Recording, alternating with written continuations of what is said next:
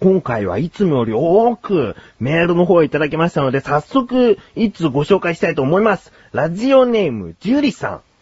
本文。こんにちは、ジュリ、アット、メキシコです。この方どうやらね、メキシコに住んでいらっしゃる方で、多分初の海外からのメールをいただきましたね。ありがとうございます。本当に嬉しいんだけど、言葉ではこれ以上表せられないな。本当に嬉しいです。えー内容、自力80%で話されていた、えークォーテーションマークのジェスチャーですが、私の知る限りでは強調するよりはむしろいわゆるという意味で使われることが多いようです。日本語だと、ていうか、という感じかしら。こういうことは調べるのが難しいですよね。いつもお疲れ様と。嬉しいね。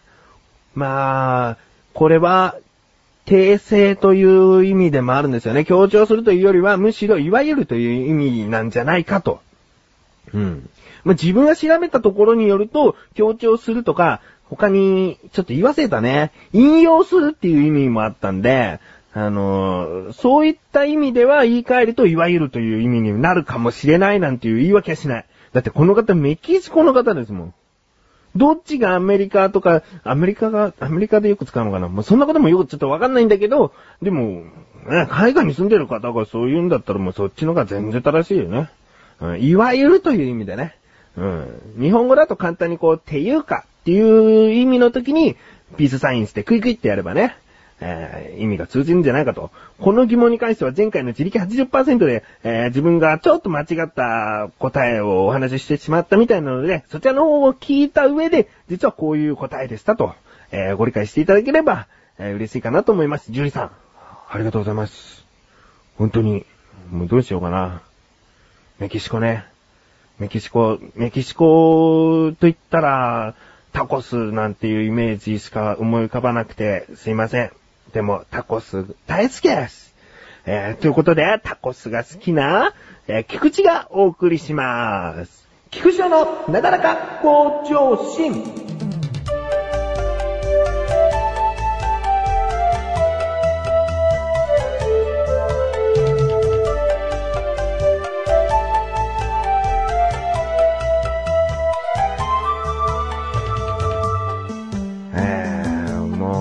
メキシコからメール来るんですからね。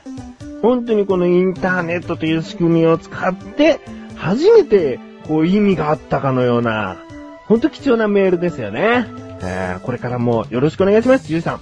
ということで、えー、ちょっとね、まだメールをいただいてるので、ご紹介したいと思います。ラジオネーム、ガチャさん。ガチャ、てんてんてんさん。えー、内容、こんばんは、菊池さん。はい、菊池です。いつも楽しく聞かせていただいてます。ありがとうございます。前から不思議に思っていることなんですが、誰でも思っているかもしれませんが、てんてんてんてんと。なんでしょうね。えーと、カップ焼きそばについて。あれは、茹でそばですよね。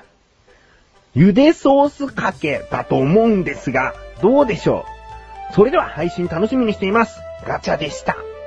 最後にね、めんどくさいって書いてあるんだよね。めんどくせえってね、笑いマークだからね、これ、自分こんなめんどくさいこと言っちゃってますよっていう意味なのかな？めんどくせえっていうのはね、結構ね、菊池の口癖でもあって、自分に使っちゃうことがあって、それをね、楽しいクトークの楽しいク用語辞典みたいな欄があって、そこを、えーに書いてあるんだよね。めんどくせえっていうのを自分たちよく使っちゃいますっていうのを書いてあって知っているから、最後めんどくせえって書いたのかな？そうですよね、きっとね。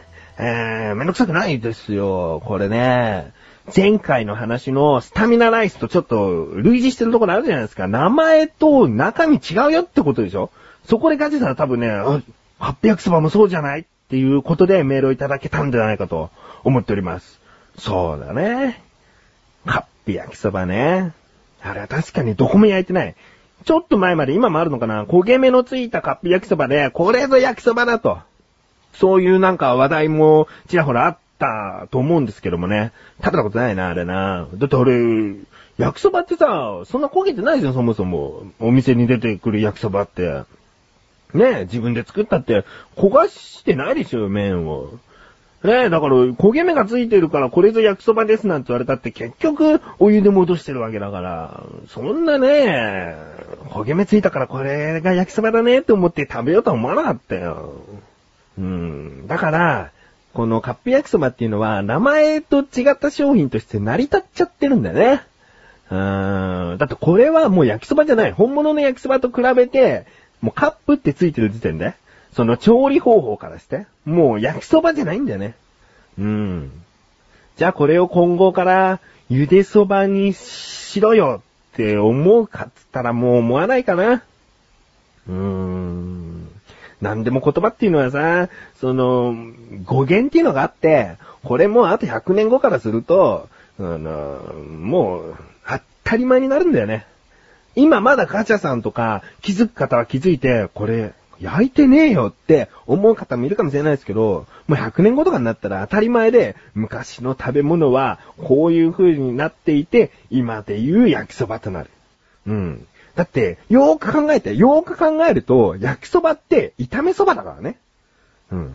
そこで焼きそばで一旦受け入れちゃっているんだよね。ここ重要。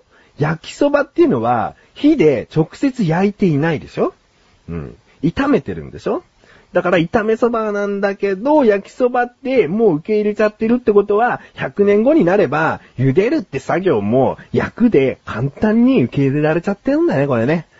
きっとそう思うな。でもね、ガチャさんのね、このメールはね、前回のスタミナライスの話を聞いてこう、思い立ってくださったのかなカップ焼きそばもそうじゃないみたいなことだよね。とってもね、考えるのが楽しいメールでしたね。えー、ありがとうございます。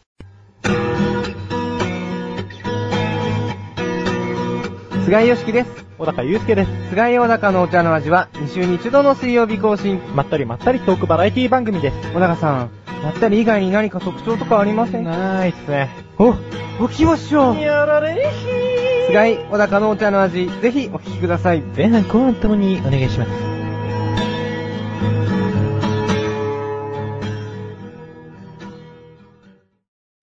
まだまだね、今回はメールをいただいていてね、本当に嬉しい。なんかお一人の方でもっともっと長くね、こうお話を広げていきたいと思ってるんですけれども、やっぱりね、送られてきたメールはその回できちんとこうお読みしていきたいなと思ってるので、えー、早速行きたいと思います。ラジオネームの前に、えー、自力80%。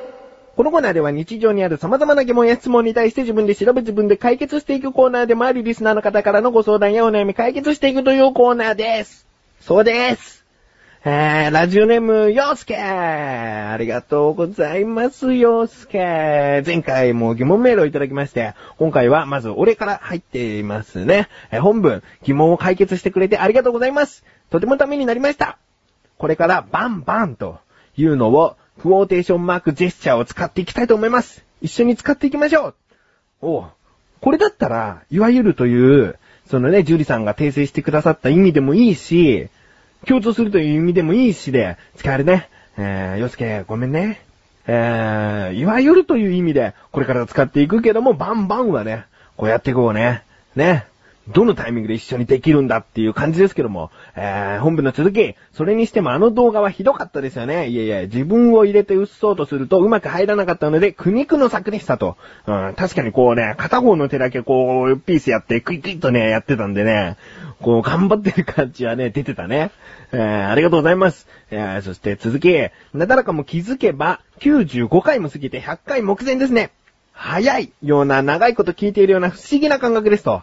おー、そうそうそう、100回がもうすぐあると。100回何をするかちょっと決めてるんで、えー、実行したいと思います。楽しみにしててください。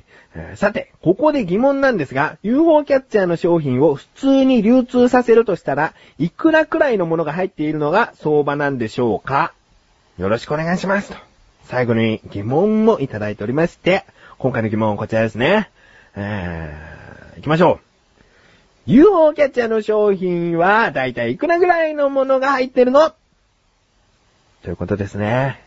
調べてきました。今回は、UFO キャッチャーを作っているセガさんの方に直接お電話をしたんですが、まずお昼に電話したら、お昼休みなのでフリーダイヤルはお使いになることができませんと。ああ、そうかと思って、1時過ぎ、がね、あの、電話受付してるといいんで、電話してみたんだけど、ずっと繋がんないんだよね。後ほどおかけ直しくださいになっちゃうんだよね。ただいま大変混み合っています、なんつってね。どんだけ？どんだけ？って言っちゃった。ど、どんだけ、こう、見合ってんだよと思ってさ、1時間おきとかに電話したのにさ、全然出ないんだよね。まあ、出ないというか繋がらないんだよね。気がつけばもう受付時間外で、ちょっとお電話することできなかったので、その分、こうバーっと調べてみました。そしたらね、おそらくこれでいいんじゃないかという答えが見つかりましたので、いきますよ。遊戯機として使う UFO キャッチャーの景品は800円以下という規制があるため、それ以上の景品を入れるのは違法行為になります。これはもう法律上違法行為になるみたいですね。よく800円を超える高額なゲーム機とか、プラモデルとか、うーんどこどこの遊園地のチケットとか、そういうものが入っている景品は違法ですと。うん。UFO キャッチャーとしては違法です。うーん、だけど、勘違いしやすいのは、抽選機としては、また別の法律があるので、そことは違うんですね。うん。一定の確率で当たるという抽選機として、例えば UFO キャッチャーで言うと、くじが入ってて、で、バーッとこう開いて、一等だったら、えー、プレイステーション3が当たるとか、Wii が当たるとか、そういう抽選機の UFO キャッチャーの場合は別の法律が適用されるみたいなんで、この場合は遊戯機として、取るっていう行為だけに関しての遊戯機としては800円以下。決まってるみたいなんですね。だから、800円以上使わなければ、違うな、800円以下で獲得できれば、自分は得したと思っていいんじゃないかな。まあそういう話じゃないけど、まあそういうことじゃないかな。800円以上かけて取ったものだと、若干、この、損はしているっていうね。まあ、非売品だから、基本的には非売品だから、損とかね、そういうことじゃないんだよね。取った時の達成感とかそういうこともあるんだけど、うん。まあ、800円以下。だから一見豪華だなと思うものは800円ギリギリの商品だったりするかもしれませんね。洋介、いかがでしょうか？解決しましたでしょうか？えー、こういった感じで日常にある様々な疑問の方をお待ちしております。投稿法によりなだらか向上心を選択して、どしどしとご投稿ください。以上、自力80%でした。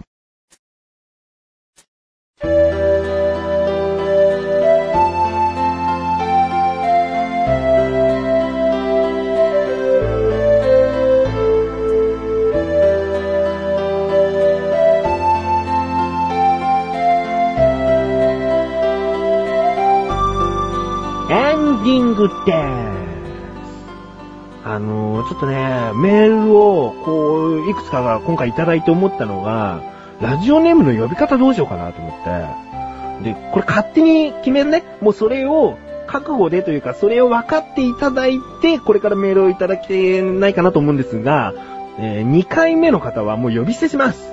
それは、自分が優位に立って呼び捨てにしてるわけじゃなくて、親しみを込めて呼び捨てにしたいと思います。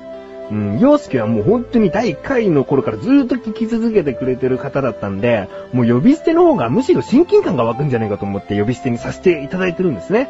うん、だから、もうこれからジュリさんがもしメールくださったら、ジュリ、ジュリアットメキシコとかね、えー、ガチャさんだったらガチャ、てんてんてん、えつってね、まあ怒っちゃいけないんですけども、そういう風に、ちょっと親しみを込めて呼び捨てね。だってハンドルネームだもん、あだ名みたいなもんでしょ？きっと。菊池翔は本名だけど、ね。